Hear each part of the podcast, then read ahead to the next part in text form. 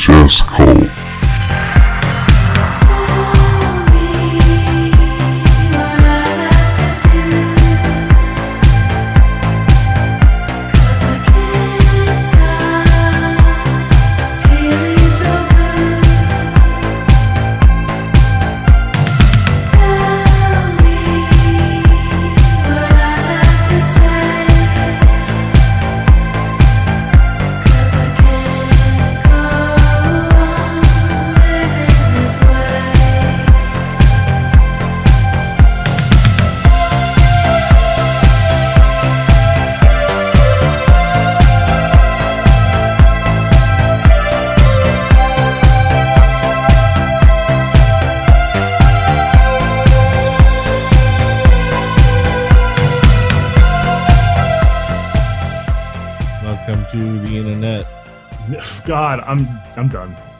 I'm getting Like- enough of the internet. You don't like the internet?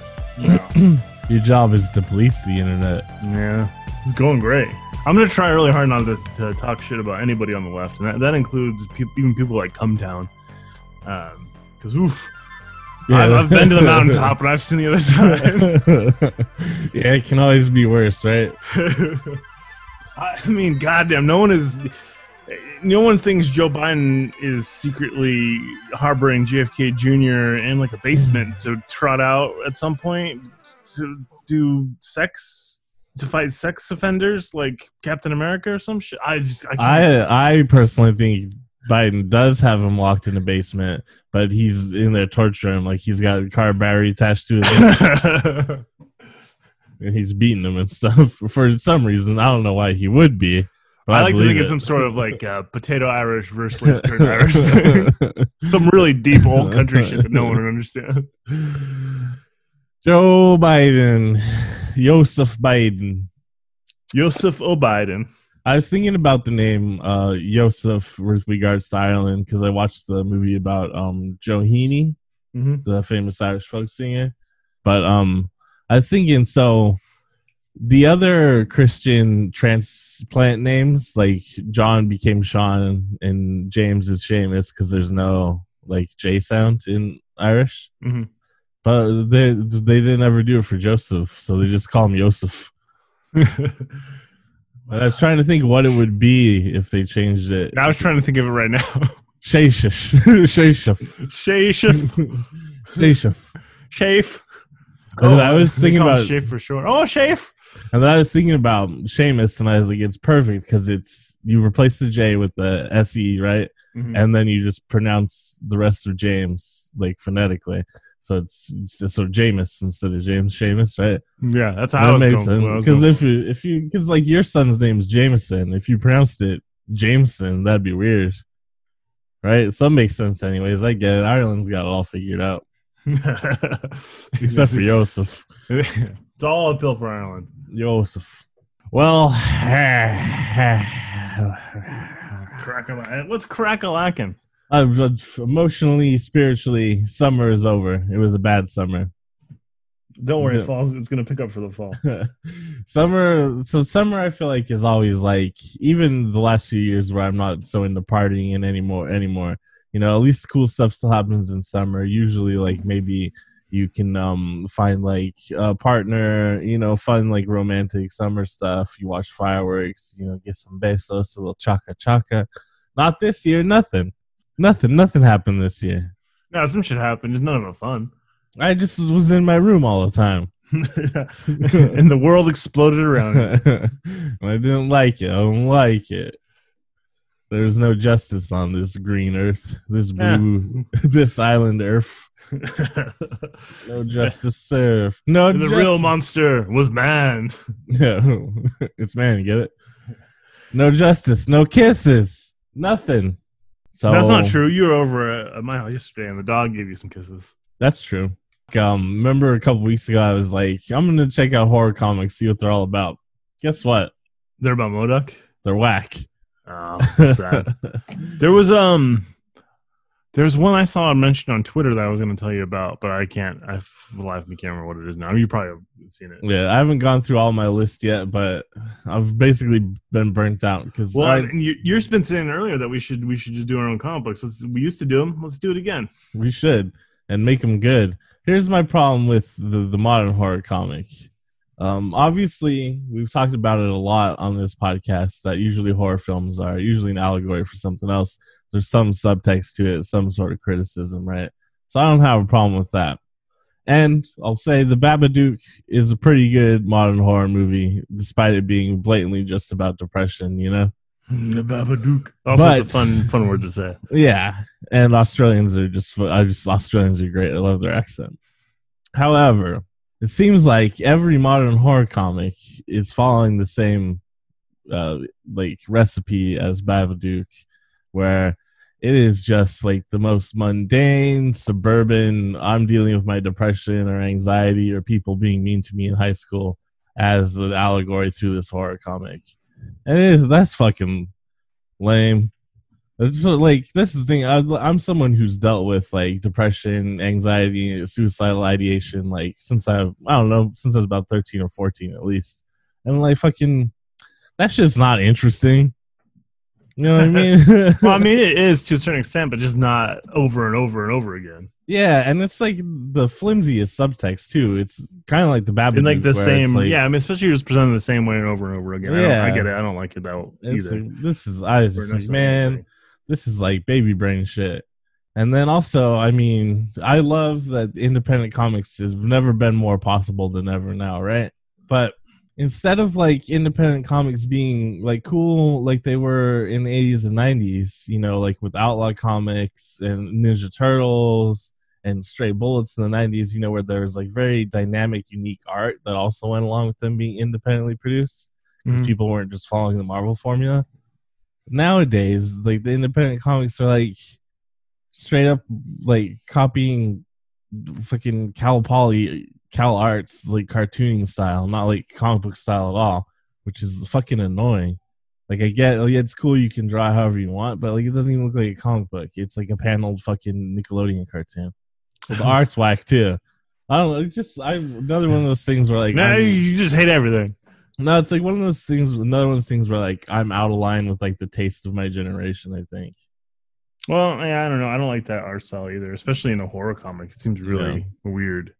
I mean, So, some I mean, a horror comic to me seems like you should be really experimental with your art style. Yeah. Well, I was when I was like gonna read horror comics again. I was excited about it because I was thinking, cool. Like, since everything's so independent now, and et cetera, et cetera, it's got to be like the like comics that were like actually scary to me when I was a kid. That I felt weird reading them because I wasn't like old enough to read them. You know, where it's like incredibly gory and brutal and stuff like that. And I don't mean like gore is necessary to tell a good horror story, but I was expecting something like more on the edge, like outsider style. And like the only thing that comes close is like Garth Ennis's stuff, but his stuff is like so bleak and like 90s edgy. It's embarrassing. You know what I mean? As much as I love Garth Ennis, it's like, all right, man, come on. We've seen it. yeah. Like it's so that's like I was like, fuck this, I'm gonna reread Preacher. And so I was rereading Preacher and I was like, yeah, you know, that 90s edginess was kind of a mistake because everything's like so, everyone's so irredeemable in like his stories. You know, it's just, Uh, yeah, I mean, the preacher's not that bad even on that scale. A couple of the main characters are redeemable. Like, yeah, what- that's true. Well, I just, I, because I also recently reread The Boys, like when the first season Ugh, of the Boys, boys came is out. garbage. and I was just like, man, fucking, whew, man, this is as much as I like, um, I think I said this. I like, Like- I was, I was I was trying to read it uh, to watch the Amazon series, and I was like, man, this is just not. Mm, I mean, as it's much too much. as, It's too much. yeah, as much as I like the, um, like fucking push the envelope, make it as weird and as blah blah blah as possible. If you have like no character in it who's like not a total piece of shit, it gets like really exhausting after a while. And the boy, like everyone in the boys, is a piece of shit. That's the same thing in Preacher is aside from like the preacher himself, like even like Cassie the vampire is basically like I'm a piece Oh, yeah, of shit most of the of time. shit. Isn't that funny? I don't know. I guess I just grew out of the preacher or something. The art it's still amazing though. It's if you want to like read like a cool ass like super gruesome like western, you can still check out the preacher. So, anyways, I just reread Akira because that's the shit. and then I also realized, um, because of Akira, I was like, oh, I actually like love, I like black and white um comics and manga more than I like color stuff. Anyways. oh, that would have been my pitch to you too for doing a horror comic. I want to do, I would do black and white with maybe splashes of color here and there. Yeah, I mean, because horror comics used to be black and white. You know what I mean? Because they weren't they weren't um published by like the major publishers. So color is expensive. You just do shit in black and white. So black and white I associate with independent horror comics, anyways. I'm just gonna. I'm a manga guy now. I'm just gonna read manga because I just like like black and white um line art and like the inking style stuff, anyways. And Japanese people are good at making weird horror shit, so I'm just gonna try horror manga now. Fuck the United States. The United States doesn't produce anything good. the United States produced you. yeah, I mean, but like by way of another country. like hundred years ago. Yeah, Wow. there's not any culture in the United States. United States didn't produce anything about me. It was the Clash from England, um, Irish Blood, uh, fucking Portuguese sausage linguiça. You know what it is? Catholicism by diffusion. what weird diffusion. I was thinking about it though, and it also coincides with um. So I've been like pretty depressed the last few weeks, but luckily, uh, my um mental illness, uh, I could feel it like Thursday night. Like I was like, oh, cool, I'm going to be on like um a manic spree for a little bit because I can feel like my um, I don't know, I can just feel myself change. Mhm. So luckily, due to that, um, now I'm just super excited to um. I guess so. I feel like almost overwhelmed by like all the things I don't know yet and need to learn more about. So I'm like, I don't know enough about manga, so I need to learn more about manga. And I was like, I don't actually know enough about Japanese film history before, like, except for like little bits. So I need to fill in all the gaps, et cetera, et cetera. So like now I'm just like all hyped up and like um anxious about uh all the media I haven't consumed yet. Yeah, that sounds real healthy. yeah, it's better than watching the news, I think. Oh, that's hundred percent true. Because on the news, it's like, um, I don't know. Trump said soldiers suck, and then everyone was like, "We need to hurry quickly justify the Vietnam conflict," which is weird. I don't. I mean, I don't know. It's just like I get it. Trump's such like a loose cannon. He just says dumb shit that's like offensive to people.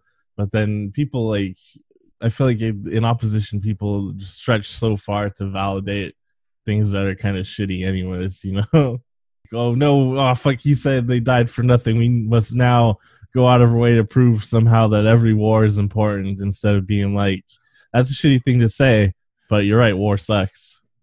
yeah, I think the biggest thing you said was the suckers and losers shit, wasn't it? Not so much they died for nothing, because that's some a sentiment that's been expressed a couple Yeah. times by different people. It's really the oh, you guys are a bunch of losers and suckers, and his general just distaste and disdain for anything that isn't Yeah. you know plated in gold. You know what I mean? Yeah, that's true. But I just mean the this the weird like scattershot um opposition to it is always like approaching Yeah. weird territory. That happens. Like, Consolidate your thought or something. I don't know. I guess it's just what it is. People just don't know what they're talking about ever. wow, welcome to the internet. That's what you said at the beginning of this. Yeah, I. I noticed like quite a bit on Twitter that people, um, especially people that consider so try to present themselves or position themselves kind of as like cultural cultural critics. They usually don't know about very many things except for through like pop cultural diffusion. You know what I mean? So they'll be like. Haha, here's a joke about Modest Mouse, a band I only know from the Float On music video.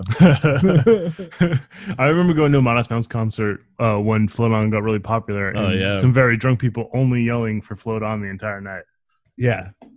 It's a bit of like a zoomer cliche now to just like disrespect the Beatles all the time. How dare uh, you, sir? Which I think is pretty funny because when you think about it, um, how like good the Beatles were, how important they were to like pushing forward, um, like recording techniques and shit. It's like hard to. Ex- it's I guess it's not hard. It's to like a hard. them, Yeah, I get it. but it's like a hard sell to like kids who only know the Beatles from being like Muzak and commercials and shit like their grandparents listened to or whatever. But so it's like funny to me for the Beatles as good as they were to just be like, man, the Beatles suck. but then I was thinking about it and I was like, hmm, that's kind of like the same lack of nuance people have for other older things that might be important. You know what I mean? So maybe it's not a good like trait to reinforce despite being a joke because I don't know. That's the problem. Is like everyone's just like, yeah, we're just joking, we're just memeing. It's like, well, sometimes um, you joke about shit, and other people start to believe it, and you start to believe it. So, and it starts to become its, its own thing.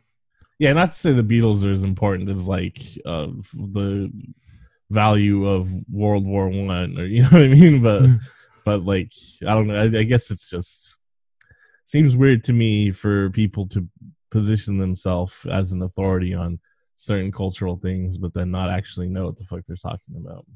And that's why we created this podcast. Yeah, so I can complain about everyone who tries to do what I do but doesn't do it as well because they don't know about 80s Italian cinema. A buongiorno. And also, uh, this episode is specifically will be good because um last night I was like, huh, I wonder if people are going to get so confused that they're going to start going to church more, kind of like how the mysticism of Catholicism has become kind of um, present on the internet again. But hopefully, we can squash all that by talking about 1989's La Chiesa, the church.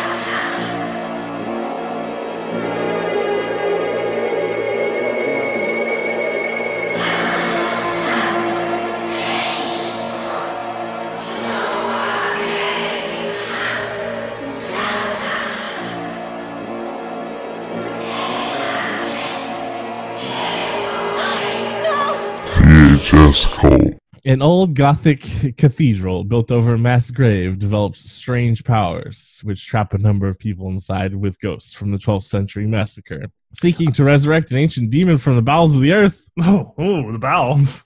That's where you poop from. Yes, yeah, it has strange powers like the magnetic field song. That's for you Zoomers. You go out there and be like, "What the fuck's a magnetic fields?" Check it out. Looking to listen to 69 love songs. Um, oh, Michael Soavi directed it. We, you already know what it is with Michael Soavi. We've been talking about him. He's been around. He's got a Terminator face. Yeah, not in this one. He's probably had like a camera face. Um, Argento is producing again. It's me again. Hey, guess who is the little girl in this, huh? She belonged to me. no, she belonged to Anthony Bourdain. Oh, only for a little while. then he killed himself. oh shit! Uh, writers once again: Michael Soavi, Dario Argento, Franco Ferrini, all the same people from the Demons. Um, uncredited: Lamberto Bava, Fabrizio Bava, Lamberto's son, and Dardano Sacchetti, all from Holy Demons. What, what just for two seconds here? The fact that it took a, a, goddamn committee to write this movie, which is so fucking loosely written, is offensive to me. I think that might be why it's so loosely written. Like, I think if maybe Michael Soavi just did it himself, it probably would be a lot tighter. Because his film before this stage fright, his Giallo, a lot tighter, and Cemetery Man, as you saw, lot tighter. like the the whole crux of this movie, you really think about it, it makes no sense. It's because they they the Templars who oh my god, do they constantly get a bad rap in fiction? Those way the, worse than they were. In, those aren't the Knights Templar though. Oh, do they say the Teutonic Knights? Yeah, those are the orders of the German House of Saint Mary in Jerusalem, also known as the Teutonic Knights. Hmm. I don't remember if I know enough about the Teutonic Knights, but anyways, it's not important.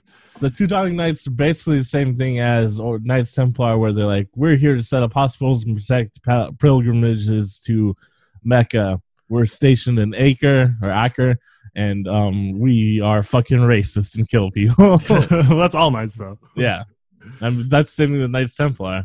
The Knights Templar get like an overly confident a rap where people think they're in the, the the fucking tendrils of the human history or whatever, instead of them just being like thugs, rapists, and murderers, which they are, and so are the Teutonic Knights. So I think it's a fairly accurate opening scene.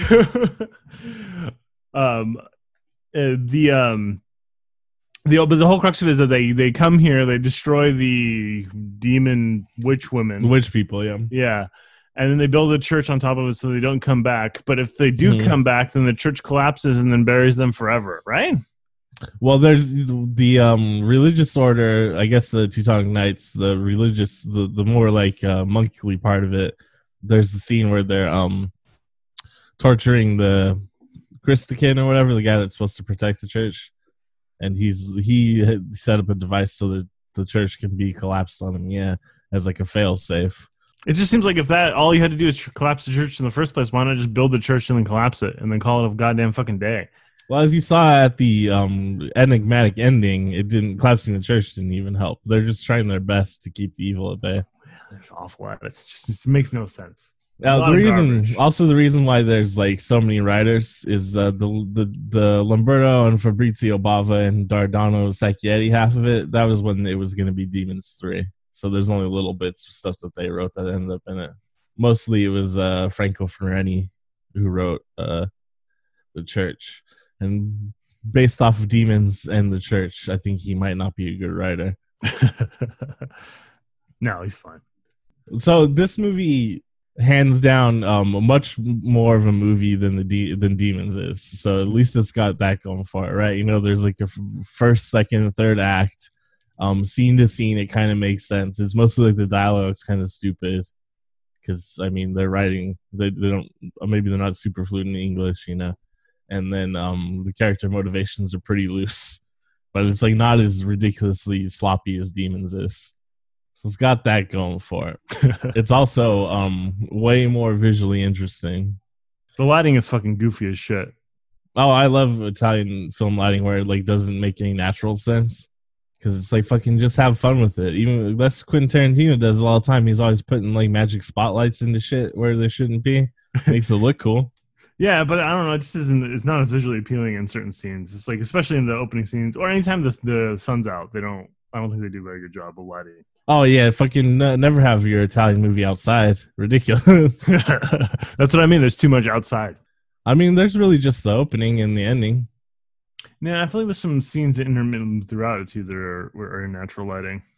Trying to think. I actually think the opening scene's pretty good too. There's even like the POV through the cross helmets. That's pretty cool. Oh, I like that part. Um, the they're, the guys riding the horses aren't confident horsemen in their goofy ass helmets though. Well, I think they might be confident horsemen, but they're not used to wearing armor and carrying weapons on horses. Yeah, well, yeah, especially that fucking plaster helmet on there. yeah.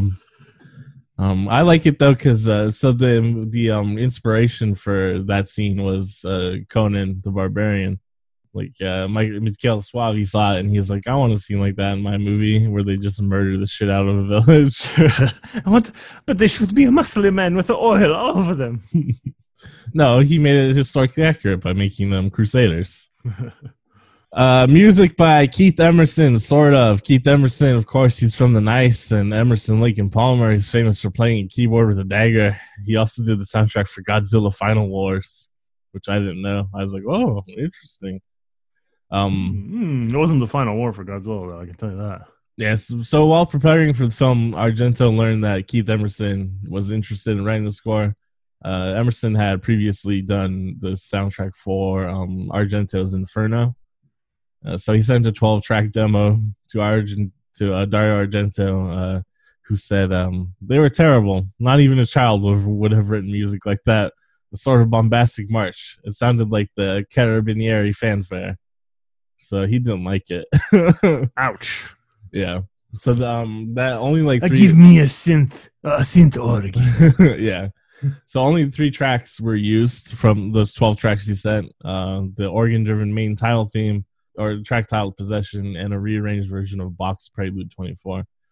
The rest of the score was uh, two tracks by Philip Glass and of course Fabio Pignatelli, who is credited as Goblin because he is the bass player and leader of Goblin. If you pay attention to the opening credits, though, it's not Goblin, but the Goblins, the Gobelenos. which is not what they're called. Goblin, of course, the greatest 70s and 80s synthesizer, pro- progressive rock based um, soundtrack scores, famously Suspiria, Dawn of the Dead. Goblin rules. They're not the goblins. How ridiculous. Norman Osborn and the Green Goblins. the Green Gobos. Smack all Spider Man.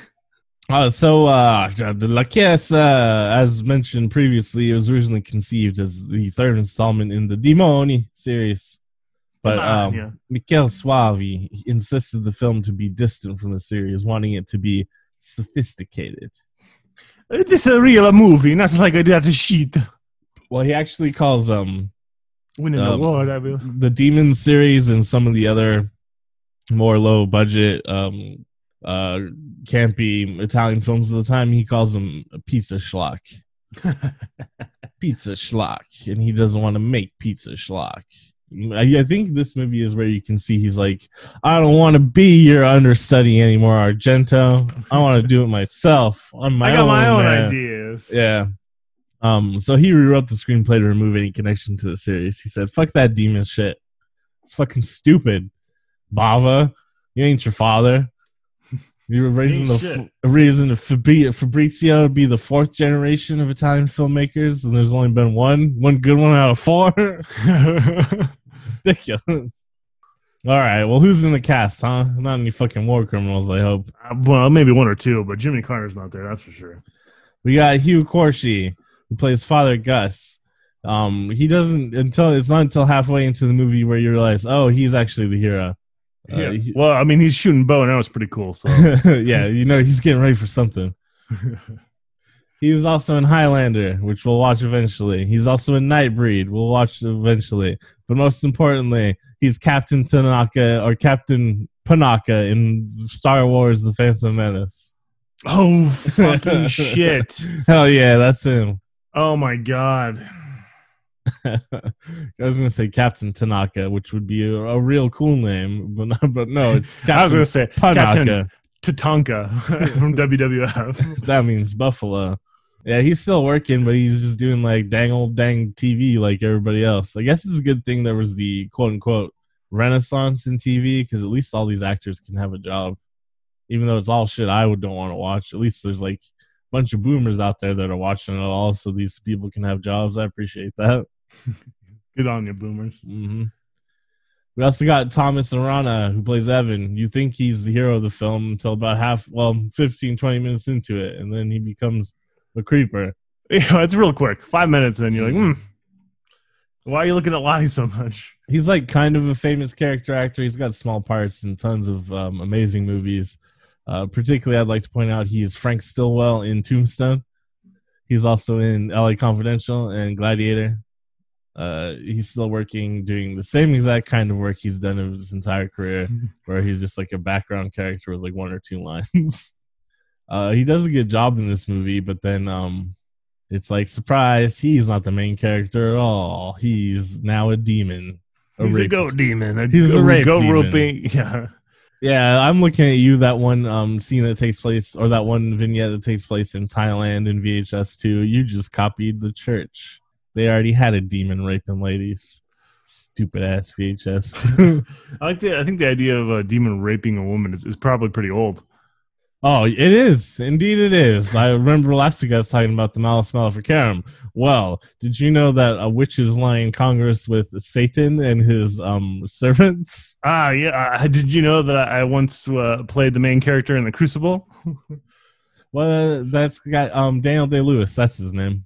What's Yeah, I the- played Daniel Day Lewis. What's the actual main character's name? He's got a cool name, doesn't he? I can't remember. John Crucible. John Crucible. We also got uh, Fyodor Shal- Shalyapin, who plays as the bishop. He's a Russian actor. Fyodor? Fyodor Shalyapin, Shalapin, I guess. Frodor? Fyodor. Frodo? He doesn't have um Yeah, his last name's not stereotypically Slavic, so it's kind of throwing me off. This guy's old as shit. He started acting in the 20s and he acted all the way in the early 90s. That's badass. But in this movie, he just plays creepy bishop. Like he's a creep too. Something about him, I don't trust him. well, you you're kind of uh, uh, correct not to trust him because it turns out he's like, yeah, uh, let the demons run wild. yeah, it turns out he hates the world, so he's like, fuck it, give it to the demons, which is Very George Romero. Very George Romero. also, I get it. Um, then we have the real hero of the film, Barbara Cupisti, who plays Lisa. She's the hero because um, she does the best job. She uh, dresses like a real 80s vamp as much as you could in the 80s. Looks good. She's got a And real then- '80s haircut, a real like late '80s, early '90s. Oh, I fucking love her, Bob. Bob haircuts are tight, booty tight, but also she has to get raped by the demon, and the demon is a really cool um, practical effect. It looks like it's a guy in a suit, and the suit's really cool. And I really like the um, mechanical parts of its face, for like its like nose can open up and stuff.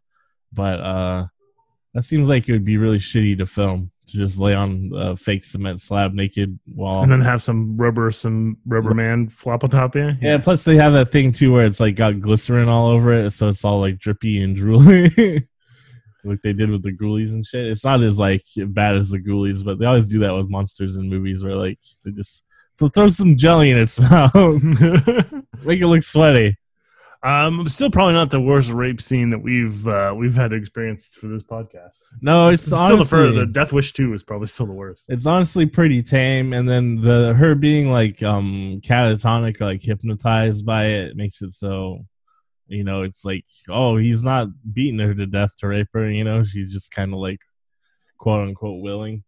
Yeah, I don't know. Unfortunately, those uh, satanic depictions of women copulating with rape are really interesting to me.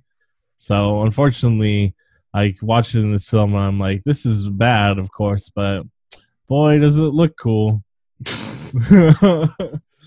If only it was some sort of a water painting yeah, exactly. It was only or done in the oils. or just a, at least like a um, comic panel from the 70s or something. yeah, well, no, I mean, it's cool to see it depicted in film too. Um, I mean, I like that scene a lot. I like the design of the demon, I like the idea of it. Um, most of like the creepy, weird sexual pathology, religious stuff visually in this movie is really fucking cool. That's why I like this movie. And it's, I mean, honestly, the writing is pretty tight for an Italian movie in the 80s. Uh, but anyways, Barbara Cupisti is she's also in Mikel Soavi's Stage Fright, which is his giallo, which I'm sure we'll watch eventually. Um, she's in Argento's opera, and she played Magda in Cemetery Man, so we've seen her before. yeah, check this out. She acted until the early uh, the early aughts, the early zeros, and now she directs her own documentaries about modern and historic civil rights issues. oh, crazy. She's an award-winning documentarian.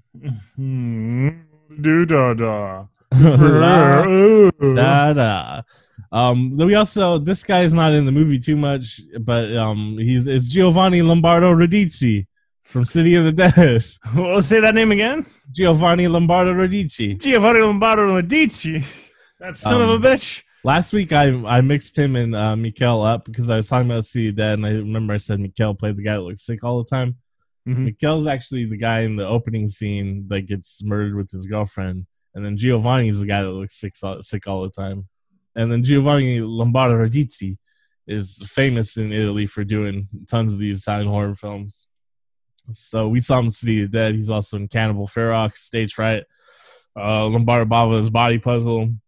Apparently, he's in Gangs of New York. Martin Scorsese's Gangs of New York. Hmm. I was thinking about watching it to see if I could find him, but that's a three-hour undertaking. oh, there he is. He's a gang member. yeah. Uh, he's also in the Omen remake as the priest, which I do remember seeing in Uh, theaters. Saw that, but who gives a shit about the Omen remake? I saw it in theaters for free because this girl called me and was like, "Hey, can you pick me up from the mall?" And I was like, "Sure, no problem. We're friends." And then she was like, "Oh, we're gonna go to the movies," and I was like, "I don't have any money." And she said, "Don't worry, I'll pay for you." And I said, "All right." And then I saw The Omen, and I was like, well, at least it was free. I still feel like I was cheated. a little bit, yeah. Uh, Giovanni, despite appearing in like a thousand horror films, actually hates horror films and doesn't understand. He doesn't understand how people enjoy them. It's um, it's a living, but uh, it's a bullshit. Thus, because of this, he rarely views his work afterwards. I have a, a hot take about people that don't like horror movie, and especially people like I don't understand how people enjoy them. Um, I theorize that something's wrong with their like um, sex drive. Like these people, if you don't uh, like horror movies, you don't understand why They're people like sexless? them. I think you probably suck at having sex. Giovanni Lombardo Radice. I was just a straight up, not necessarily that they're asexual or have no sex. They don't want to have sex. They're just bad at sex. Yeah, they fucking suck at it. They don't understand it. They don't get how cool it is. They're just like little stupid suckers. They're losers and suckers. That's what it is. Losers and suckers. Sucker losers. you a loser, sucker. You got an S on your chest for sucker. I got H on my chest for hustler. No, that's this is for Superman. It stands for Superman. no, if if I see someone with Superman S tattoo on their chest, which I did know someone who had it, that's definitely for sucker. That's, just- that's definitely for sucker. That's not for fucking Superman. I really, yeah, sucker. getting the Superman S tattoo on your chest is oof. There's this little bitch ass um washout sniper from the Marines at a call center that like I worked at that had Superman logo on his chest, and I was like, man, you're fucking loser, you piece of shit. He was a sucker and a loser to be honest. You should be like, I think, I think that's a Supergirl symbol. I think that symbol means you're a bitch. It stands for hope. Oh, uh, the real star of the show, of course. We're finally getting to it. Asia Argento, Lar- Dario's daughter. There she is, my sweet baby girl. Lottie. Uh, she's in Demons too. She's in Zoo. She's in Trauma. She's in Triple X. Remember Triple X? Uh, the Return of Xander Cage. She's in the first one Oh. with uh, with the Vi- Vinny D. She's in Gus Van Sant's Last Days. She's in Land of the Dead. She's in Sofia Coppola's Marie Antoinette. She also directed some stuff too, like Marilyn Manson music videos and Anthony Bourdain's Parts Unknown episode. What? Ah. In early 2017, it was reported by several Italian news sources that Argento was in a relationship with celebrity chef Anthony Bourdain, the coolest Oh. man on earth. Not anymore. Now he's the coolest man in hell. I guess if we're gonna go the Catholic route, you would think he's in heaven, right? That's what you you'd want. That's what people want you to think. Like heaven's the cool place. Heaven seems boring. Where's the sleeves? Remember that part of Futurama? Where's the sleeves? Yeah. and um yeah so they were partners and together when anthony bourdain killed himself when that happened a bunch of people were like hey asia we heard you cheated on tony and she's like well we had an open relationship Ugh, gross. Even if she did, still kind of gross. uh, you know he, I mean? well he cheated on her too cheated on her Yeah, Yeah. I mean, like, I mean, like, I don't know. Yeah, I don't know. Whatever. it's just not like people. I don't know. Whatever. Unless she was like, "You should kill yourself. You should kill yourself." Then I don't think you should blame her for anything. oh no yeah absolutely not that's not what my point was I know. I know. I'm just. I'm trying to make a general statement to people about. Oh yeah, yeah. I thought you were saying them having an open relationship where it was gross. I was like, nah, whatever. People can get it how you can, you know. No, no, no. Just uh, trying to Trying to blame it on blame her, her for the suicide is gross. Even if she, uh, even if it wasn't an open relationship, I don't think that would be cool. Yeah, no, that, that's just a piece of shit, like weird celebrity culture shit, right? It's your fault. He killed himself. He doesn't mention it in his suicide note or anything, but it's your fault. In fact, he didn't leave a suicide note, did he? I don't think he did. He just that one um, enigmatic Twitter post. I have information that will lead to Clinton, Hillary Clinton. Sack as shit. uh, technically, um, Asia Argento is named Aria because the Italian uh, birth registration office would not accept Asia. Because I don't know if you knew this about uh, European countries, they um, have like rules about what's acceptable to name your children in some countries. They sure do. They sure do. That way you don't get um, fucking Khaleesi and uh, Aria. Wait a minute. Usually it's because they're trying to avoid names like uh, Hitler Rocks. or like Optimus Prime. Do they uh, police Optimus Prime? They wouldn't let her be named Asia. Yeah. Well, I thought it was because a country. It was a country. Uh, well, no. Normally they do it to keep um Like certain cultural cultural thing, right? names. So- Yeah, like Those rules um, still in a place in Italy? Uh, Italy's so weird. It probably is. Probably in Italy. Iceland does it too. Oh no, Iceland just enforces the the patron, patronic naming is all. So you ins- you have to use your father's name and son or daughter for your last name. Hmm. I think that's all Iceland does. I don't know. Wait, but yeah, there's places in Europe where they police what you can name your children so that it's uh, culturally relevant to the country. Which I mean, Not most here in America. most most people are gonna name their kids after like family members and shit, anyways. So yeah. Well, or like their favorite TV show. I'm yeah. I mean, I guess nowadays. uh, so she's also the youngest female director ever in Italy, and she made Italy's first digital film. She was. Uh, she said uh, the questions about my father get less and less, and my I'm relieved about that. No, I wasn't upset by the things he did to me in his films. I never thought of it like it was me doing it because he would say it's only a movie, and I thought the same. Also, it is only a movie, so it's kind of like whatever. and he never does anything like he never makes her do anything super weird, right? Like there's the scene in this movie where Evan's supposed to be creeping on her, like looking up her skirt, but it's like the camera's obviously not going to look up Dario Argento's skirt, you know, or daughter's skirt. So it's just like you see your knees or whatever. Because uh, I don't think Dario Argento is a creep, especially not about his own daughters. I don't know if he's a creep or not, but I would assume he's not a creep about his own daughter. Yeah. That said, at uh, I assume most old Italian men are creeps, though. Well, there's kind of that's kind of a stereotype of Italian culture, right? Is like Italian men are pretty like sexually aggressive. Oh, Certainly in uh, the the church, the Italian man was rather yeah, aggressive. yeah. Oh, you fiery Latinos. Oh, someone's gonna be mad that I call Italians Latinos. Guess what? They speak a Latin language. That's what Latino means. Obviously, there's greater cultural significance to what Latino means now, but I just think it's funny that people use it interchangeably all the time.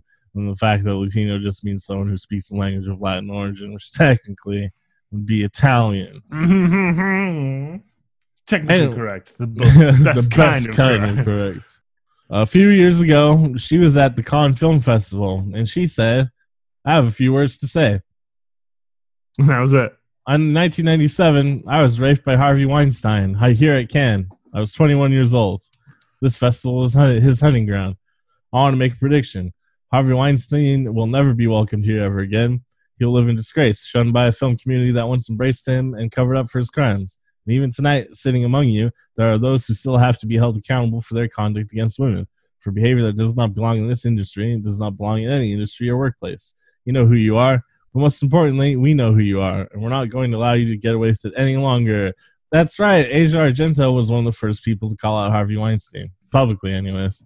Uh, and also, then there's still a lot of them are still getting away with it. Hooray! yeah, what's fucking crazy about it to me, honestly, to, which really illustrates this weird power that Harvey Weinstein had, is uh, he was able to rape the daughter of fucking basically the night a night of fucking Italy. You know what I mean? Dario Argento is a serious, big deal powerful film director in Italy, in all of Europe, even the United States. Like Dario Argento is like kind of a big deal, and it's wild to me that she was in the position for this to happen, and like he could just do this shit. That's crazy to me. Obviously, It's crazy to me that uh, there's, there's no repercussions until very Yeah. recently.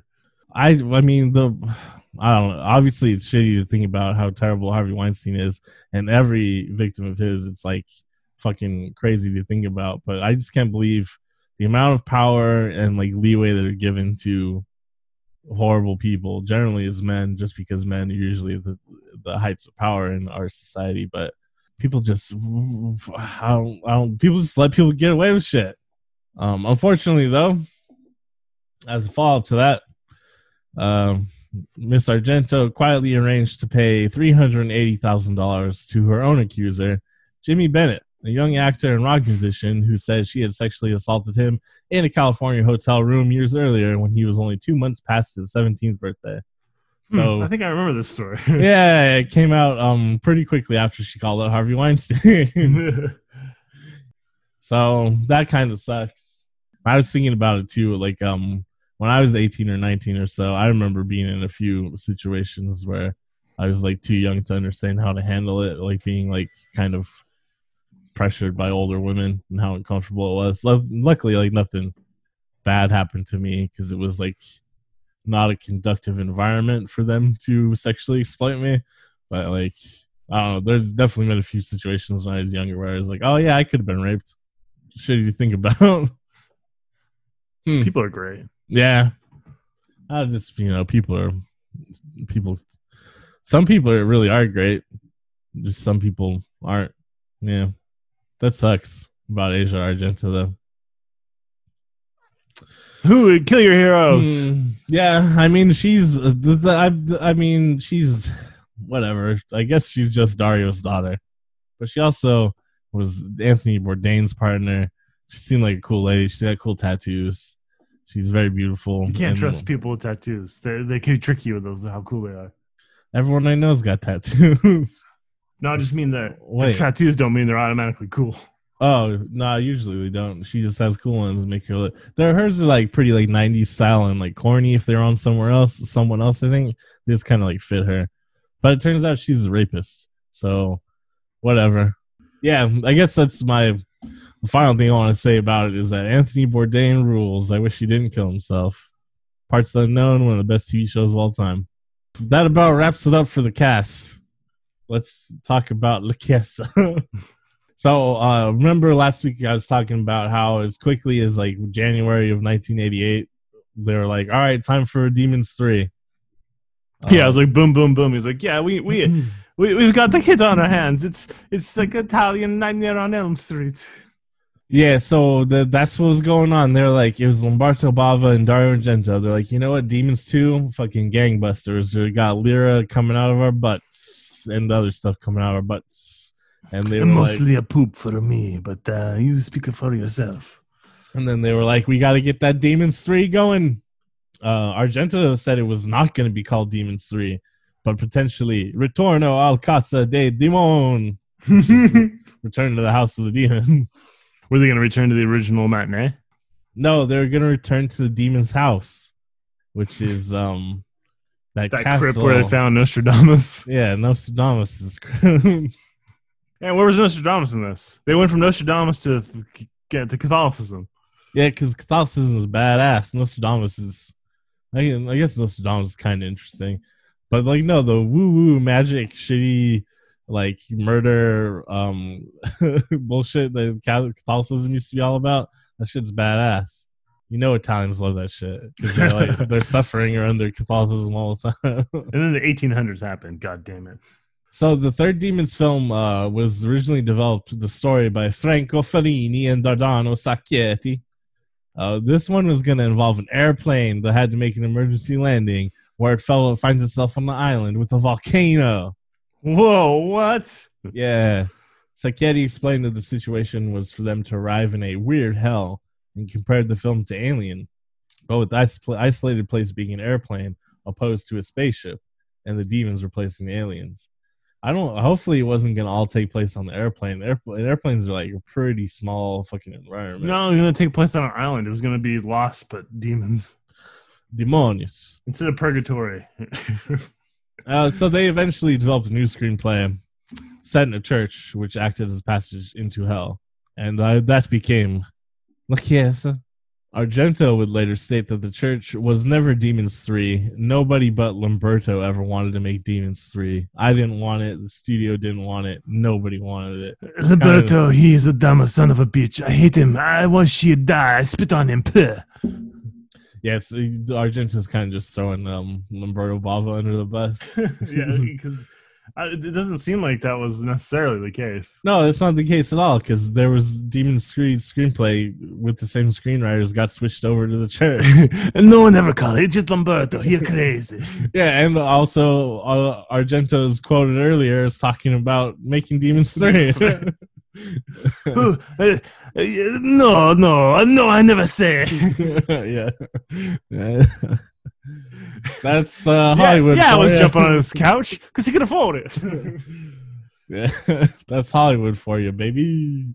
Um, yeah. So once the screenplay changes and all the shit's going on. Lamberto Bava leaves. Uh, Dario Argento's like, I'll send in my best boy, Mikel Soavi, because he just coming off the success of Stage Fright. I don't want to do it. I want to do my own thing. You stupid son of a bitch.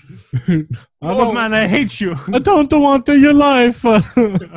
I don't want your life. Uh, Soavi was surprised at Bava leaving, uh, stating, I couldn't believe he had worked on it for so long and didn't want to complete the project. He's just trying to make money, man. You saw the first two. You helped make the first one. You had a you had metal on your face, aluminum foil. Yeah, so um, Soavi made some changes to the script himself. Specifically, the new opening scene, which mentioned previously, was inspired by John Milius's Conan the Barbarian. hmm It's only, Um, if only they had a Thulsa Doom. Ugh. they did it as um, the bishop. Ugh. Uh, Soavi declared that he loved the first part, but in the middle it was a little silly. So I got together with Franco Ferrini and worked on it to make it stronger. That's shocking after what, what I saw from Demons. The middle yeah. part being a little silly. It was uh, a little silly. He he had the two dirt bikes and the three samurai. the bullshit. The demons show up in the eighth minute. I said no. Push it to the fifteenth. So they had to really struggle and strive to find the appropriate church for the film. Argento said they looked uh, throughout Italy, France, Germany, and Switzerland, and uh, turns out nobody wanted them to shoot in their church. There's a real shock. What's the movie going to be about? Demons in our church? It's about uh, Catholicism's mistakes. What do you think? So then they were like, we know, let's check out Eastern Europe. They don't care as much, right? So they went to Czechoslovakia, Hungary, and Bulgaria, and eventually they settled on a church in Hungary. And the film was shot at the Matthias Church in Budapest. or some extras, Budapestian, Budapestian. I mean, they must be Hungarian and stuff, but they, they all look like little blonde haired German kids. But I guess that's Austria Hungary too, right? Yep. Yeah, so yeah, they're probably Budapestians, little Hungarians running around with their blonde hair and their blue eyes, and they're, they're just loving their fucking Teutonic Knights or whatever. you know who really love the Teutonic Knights? Uh, the Nazis. the Nazis love a lot of things. They misappropriate a lot of shit. I don't think they misappropriated the Teutonic Knights, though. I think they got that one right. Uh, but here's the interesting thing. Um, I don't know why I know this. Well, I do know I know this. For a while, I was uh really interested in like um how Nazi Germany operated and came to power and blah blah. I'm talking like high school days. I was at no point was I ever flirting with fascism. no, no, he was you exactly like at pupil. I, I, I've read Stephen King. No, because I was like an anarchist and like getting in fights with skinheads when I was like 14 or 15. Oh no, you're like, what is the she woman of the SF? So I, mm, I touch myself tonight thinking of her. the she wolf, the SS. Yeah. I mean, that's pretty hot. I won't, I won't lie. Um, but anyways, um, uh, what's interesting about the Teutonic Knights is the order of Jerusalem's German sons and Jerusalem, whatever the fucking the Teutonic Knights. Uh, they did exist all the way up until 1938. Obviously, by the time you get to the 1800s, they just become like a religious charitable sort of organization. They're not Mhm. like killing people and shit anymore. But um, at the same time, Nazi Germany is lauding the Teutonic Knights and using them as like a historical, cultural figure in the country about like the power of um, Aryans in Germany and stuff. They're destroying their actual order. Yeah, because the Nazis didn't like Catholics. So the surviving Teutonic Knights are just being like imprisoned and killed and stuff. yeah. I wonder if that's repeating itself anywhere in the world right now. Trying to think, um, I guess with the military. Hmm. Yeah, it kind of is like the role of the military since World War II, right? Yeah. So we we laud them, but then punch them. punch them, punch them in the kidneys. Um, and healthcare, I don't think so. Sucker. Go die in the streets with your PTSD. we need another F thirty five though. Hell yeah, those things rule.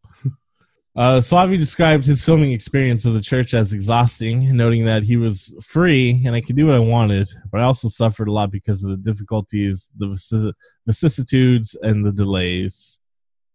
And he derisively referred to the Demons film series as well as some of the other works of his contemporaries as piece of schlock and expressed that he wanted the church to be more sophisticated, which it is, but not much more sophisticated. you- you're not making like the pinnacle here. I mean, honestly, the church could easily have been a very sophisticated, artful movie with just the ingredients that it has. It's just like the screenwriting is like not quite as good, you know? Because No, I don't know. I didn't open this podcast by decrying it. oh, I mean, I still love it. I still think it is great, and it is much more sophisticated than fucking demons and the movie we're gonna not watch next week. Jeez. You're the pick these ones, goddammit. I know I actually love all of them, but I do I do recognize that there's varying degrees of how um, good they are as far as like storytelling goes. Uh, this one, until we get to the very final one, this one is the most visually interesting. I'll say. Nah, the one next week's pretty visually interesting too. But in an interview with Cinefantastique, Soavi explained that he wished to move beyond uh, his, what it, with, uh, with he wished to move beyond the pizza schlock with his creations following the film's release. And because of that, Pizza. he parted ways with Argento, enter, ending their longtime creative partnership. And then he'd go on to make fucking Cemetery Man, so it was the smartest choice he ever made. He make a big mistake. His career he'd never recover after he leave me. He a dumb. He terrible. I am all the creative ideas he ever have. They come from me. Well, I mean, I like to think that that's uh, Argento. yeah. Yeah. Um, what's weird about this whole 80s or 70s, 60s, 70s, 80s Italian filmmaking scene is like it kind of really does die out at the end of the 80s for some reason. Um, Ar- Argento continues to make films into like the mid 90s, still making good films. Cemetery Man is 1995, but like there's not like any big Italian classics aside from Argento and Soavi after the 80s. It's kind of like everyone sucked after that. I guess it probably just wasn't sustainable financially because of inflation and budgets going up and all sorts of stuff. Everybody's too busy making Italian TV. yeah, I mean, most of these guys do just go on to direct Italian TV shit. So there you go.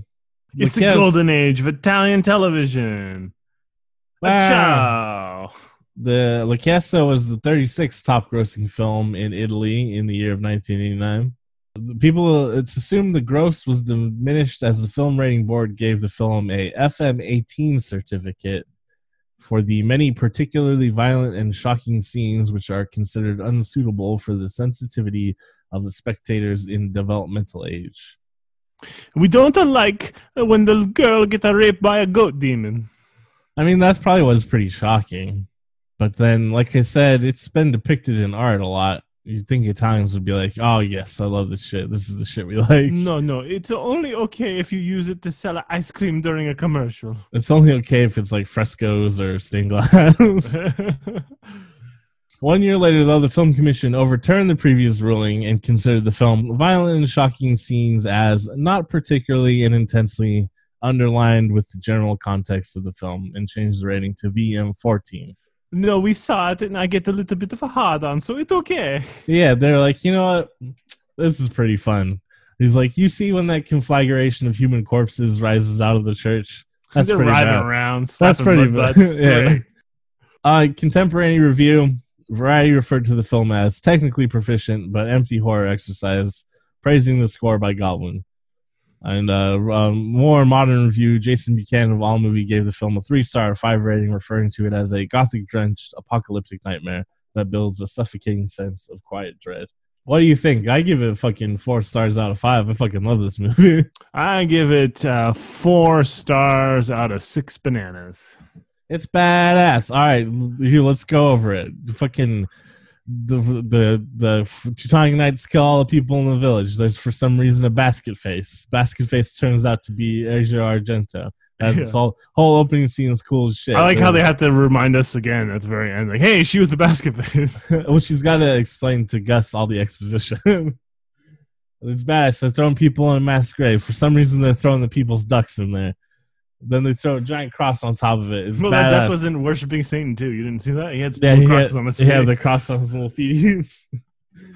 Badass, all good in the opening. All right, we meet this fucking dorky Indiana Jones dork. He's Oh my! please, no, don't refer to him as Indiana Jones ever again. That's Um, insulting to anybody that even wanted to attempt to be Indiana Jones. Lisa refers to him as Indiana Jones, and Lisa's the boss. Uh, yeah, for some reason, him and Lisa immediately f- uh, fall in love, which is kind of weird. flirting. Yeah. Uh, that's the thing. There's definitely been time, times in my life where like that has all happened like in one day. You just like meet someone, and blah. You're like, let's But- have coffee. Yeah, we're having coffee, and No. then at night you're like, oh, we're, we're having sex. Oh wait, I gotta go because I just didn't cover this secret. Like that whole No, sequence was just It's never happened in like my regular daily life. It's been like it's happened where it's like fucking Fourth of July. You meet someone at a party in the afternoon and you're vibing, and you end up like getting together. Yeah, alcohol's night, involved. and then you like hang out for like the next week or two or whatever. That's I mean that shit's happening. I don't. I've never like walked into a new job and been like, damn, there's my new wife right there. like, the whole thing, I, like I can't believe Lisa still wanted to be with him because the, the first day she meets him, um, they're gonna go have coffee, right? Yeah, They go back to her place, right? Yeah. and they're having sex. He just figures out the secret to decipher this little puzzle, and he runs off in the middle of the night. Right? Wouldn't if I was a woman, I'd be like, "Yeah, well, fuck you, you piece of shit." Well, she was probably just like, oh, maybe he's, you know, gay, and we'll try it again to, to, to for proof. She's not sure yet, but she's like, oh, maybe he's just not that into it. hmm. yeah, but then when she does show up the next day to see him, she's like, we're in love, you know, like they're kissing and stuff, like they're kissing like they're in love, and it's like, what? He did not satisfy her needs. She would not be in love with him. He Very not. male centric, is all I'm saying. I mean, this is Italian shit, man. um, yeah, but then he starts. Oh, what's this? Uh, oh, we got to solve the mystery of the. I gotta find the stone with the seven eyes. Yeah, I'm and, gonna uh, become a superpower man or some shit. It's badass though. He finds the stone. He breaks through it. The fucking cross falls to the ground. A fucking ghost fart comes out of it, and then blue light.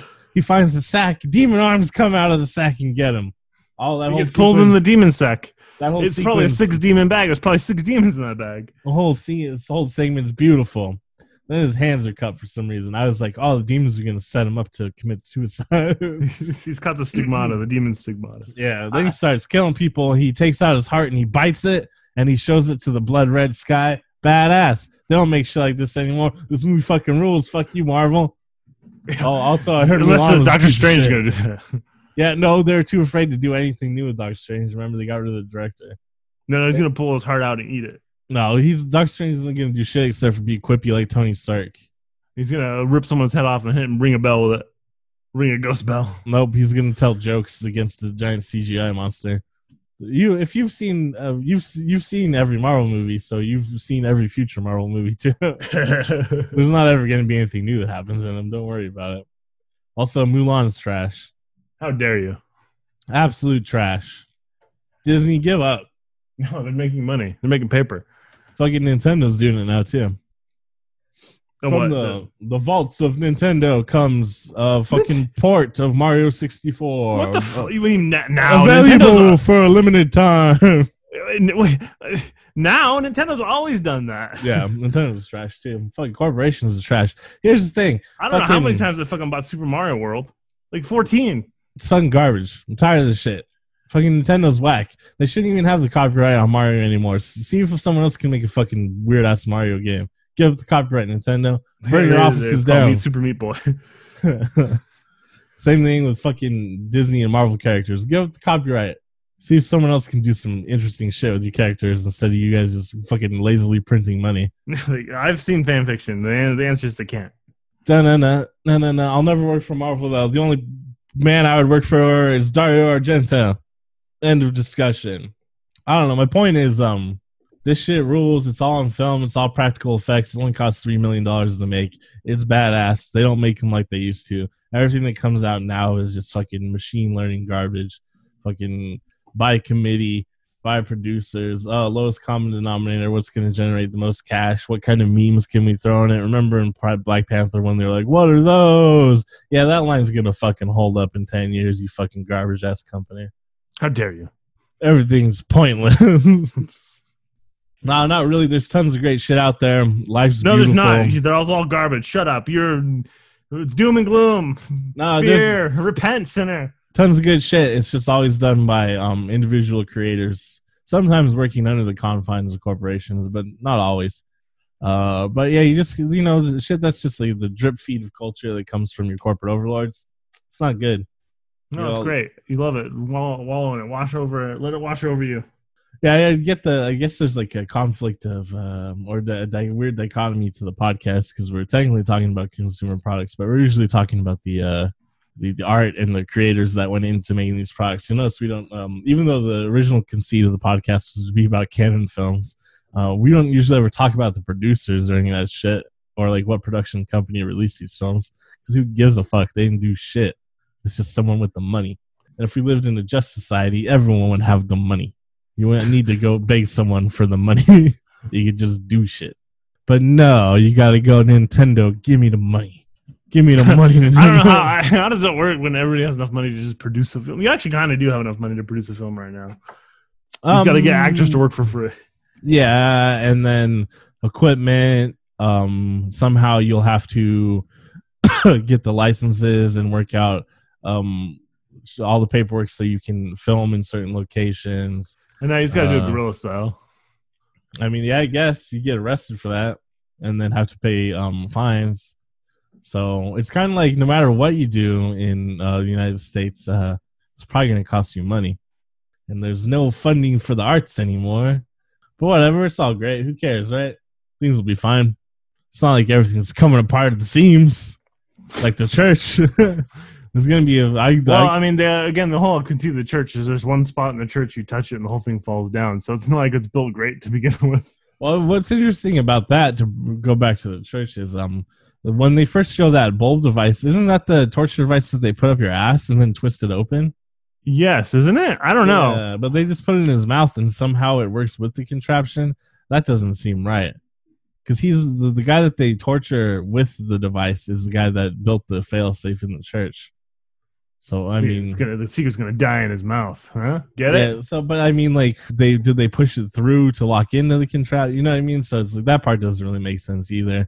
It should have just been like a lever or something. yeah, so that's just weird. But you know what? It's still better than fucking Mulan or Iron Man three. But not Iron Man two. Iron Man two is the one Mickey Rourke where he skips around with his uh, lightning whips, right? Yeah, he's got a bird. Yeah, that this is this is my bird. Yeah that one. You're right. That one is the best. is my bird. uh, what else is good? He bites movies with fat animals. Uh, There's no animals in this. That's why I don't like it. Need a bird or a um, dog. The demon's in it.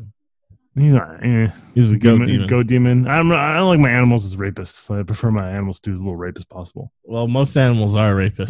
So. Well, a lot, a lot of animals are dicks, but that's I mean, if you think about it, a lot of animals are out there raping all the time. Most of them, I guess you could say, don't have like the ethical. They don't have the complexity of mind to understand the ethical uh, issue with it. But uh, dolphins, at least, we can consider rapists, right? Because they're smart enough to know that they're raping. Orcas too. We know you know you're you know what you're doing is bad. you fucking dolphins. You're gonna go to dolphin jail. Dolphin jail. Fucking rules. Everyone watch the church. It's great. like, uh, there's a lot of red flags that Lisa should have with this man. It's all I'm getting at. Like, he's like, ah, I'm gonna find the secret that's buried here, and then become a Superman. That's not like that's not a man you, you should be hanging around with. Anybody. If you have a friend that says that, you need to report them to the authorities. Man, who cares? He it's all just so he can get possessed by a demon and turn into a demon and do demon he, he wants to like read people's minds or some shit. He's into some crazy, creepy shit. Yeah, but that's everyone who's into the occult. It'd be awesome to read minds. Mm, I heard that Mouse Mouse song. If you could read, if you Oh, knew what yeah. your fans of family Yeah. was saying, you wish that they would just shut Yeah, up. Yeah, but I mean, like, if I guess if that's like Professor X's dilemma too, right? Is like he's like tortured by like all the shit he has to hear all the time. But if you like turn it off, I think it would be fine. I guess. Yeah. Professor SX, depending on who writes them, has also been a creep. I mean, if you can read people's minds, like you're gonna do some creepy shit, you know. Getting into words. This is the nature of the beast. I don't know if I'd want to read people's minds because of uh, the Professor X dilemma, where you're also like constantly haggard by it, but also like people are pretty transparent in general if you pay attention to them. Generally, people like uh, just tell you shit, or, or they'll accidentally tell you shit, or you can read between the lines of what they're saying and understand them. I just the people just like aren't that clever. You don't really need to read minds. Just like pay attention a little bit. People transparent as shit. Hmm. So that's uh, Kiz's lesson for the day. Just pay a little bit of attention to what people are saying, how they're acting, the eye contact they make, how they say things. You know, just feel their vibe. and you'll be able to read them like a book, just like Kyle does. Pretty much. I'm telling you, people are pretty transparent. But the real important thing is, you know, I this summer sucked. Why was it so bad? I think you know why. The fall is gonna suck too. Fucking what's what's Halloween gonna be like? Thanksgiving, Christmas. This will be the year without Christmas too. Yeah, I don't, it's it sucks. I don't, normally I feel like I'm in better position to handle um the winter. Like I've positioned myself better by having an enjoyable summer with a lot of like carnal activities and shit. And then um now it's like, oh man, I'm feeling pretty bad at the end of summer. Oh, what's the winter gonna be like? More summer. I was watching um a, a Japanese animated film the other day, Hmm. uh, an anime, if you will. Uh, I forget what its name is because it's in Japanese, and um, I don't know Japanese very well. But it's about a little girl that goes to visit her grandfather in the woods every summer, and she meets um, a spirit that lives in the woods, but she can't touch the spirit or he'll disappear. But they go and hang out every summer, and she gets older, and they fall in love, and he accidentally touches a human at a spirit festival and starts to disappear, and they finally get to embrace anyways. And all the other spirits are like, "Oh, thank you, Hotaru. You he finally got to touch a human being." Blah blah blah. Oh, it's really cute. Whatever is the point. But the point I'm what I want to bring up is there's a scene where she's back home in um I don't know wherever she normally lives, right in in the city, and she's eating dinner with her family in this winter time. And um, you know, in Japan they got those little tables, and then in the wintertime they put like the heated blanket under the table, so you get to tuck your legs into the heated blanket under the table, and then you sit in those cute little chairs where like you, the, the, it's just the back and the bottom, and you sit on the bottom, and it creates tension, so you can lean into the back.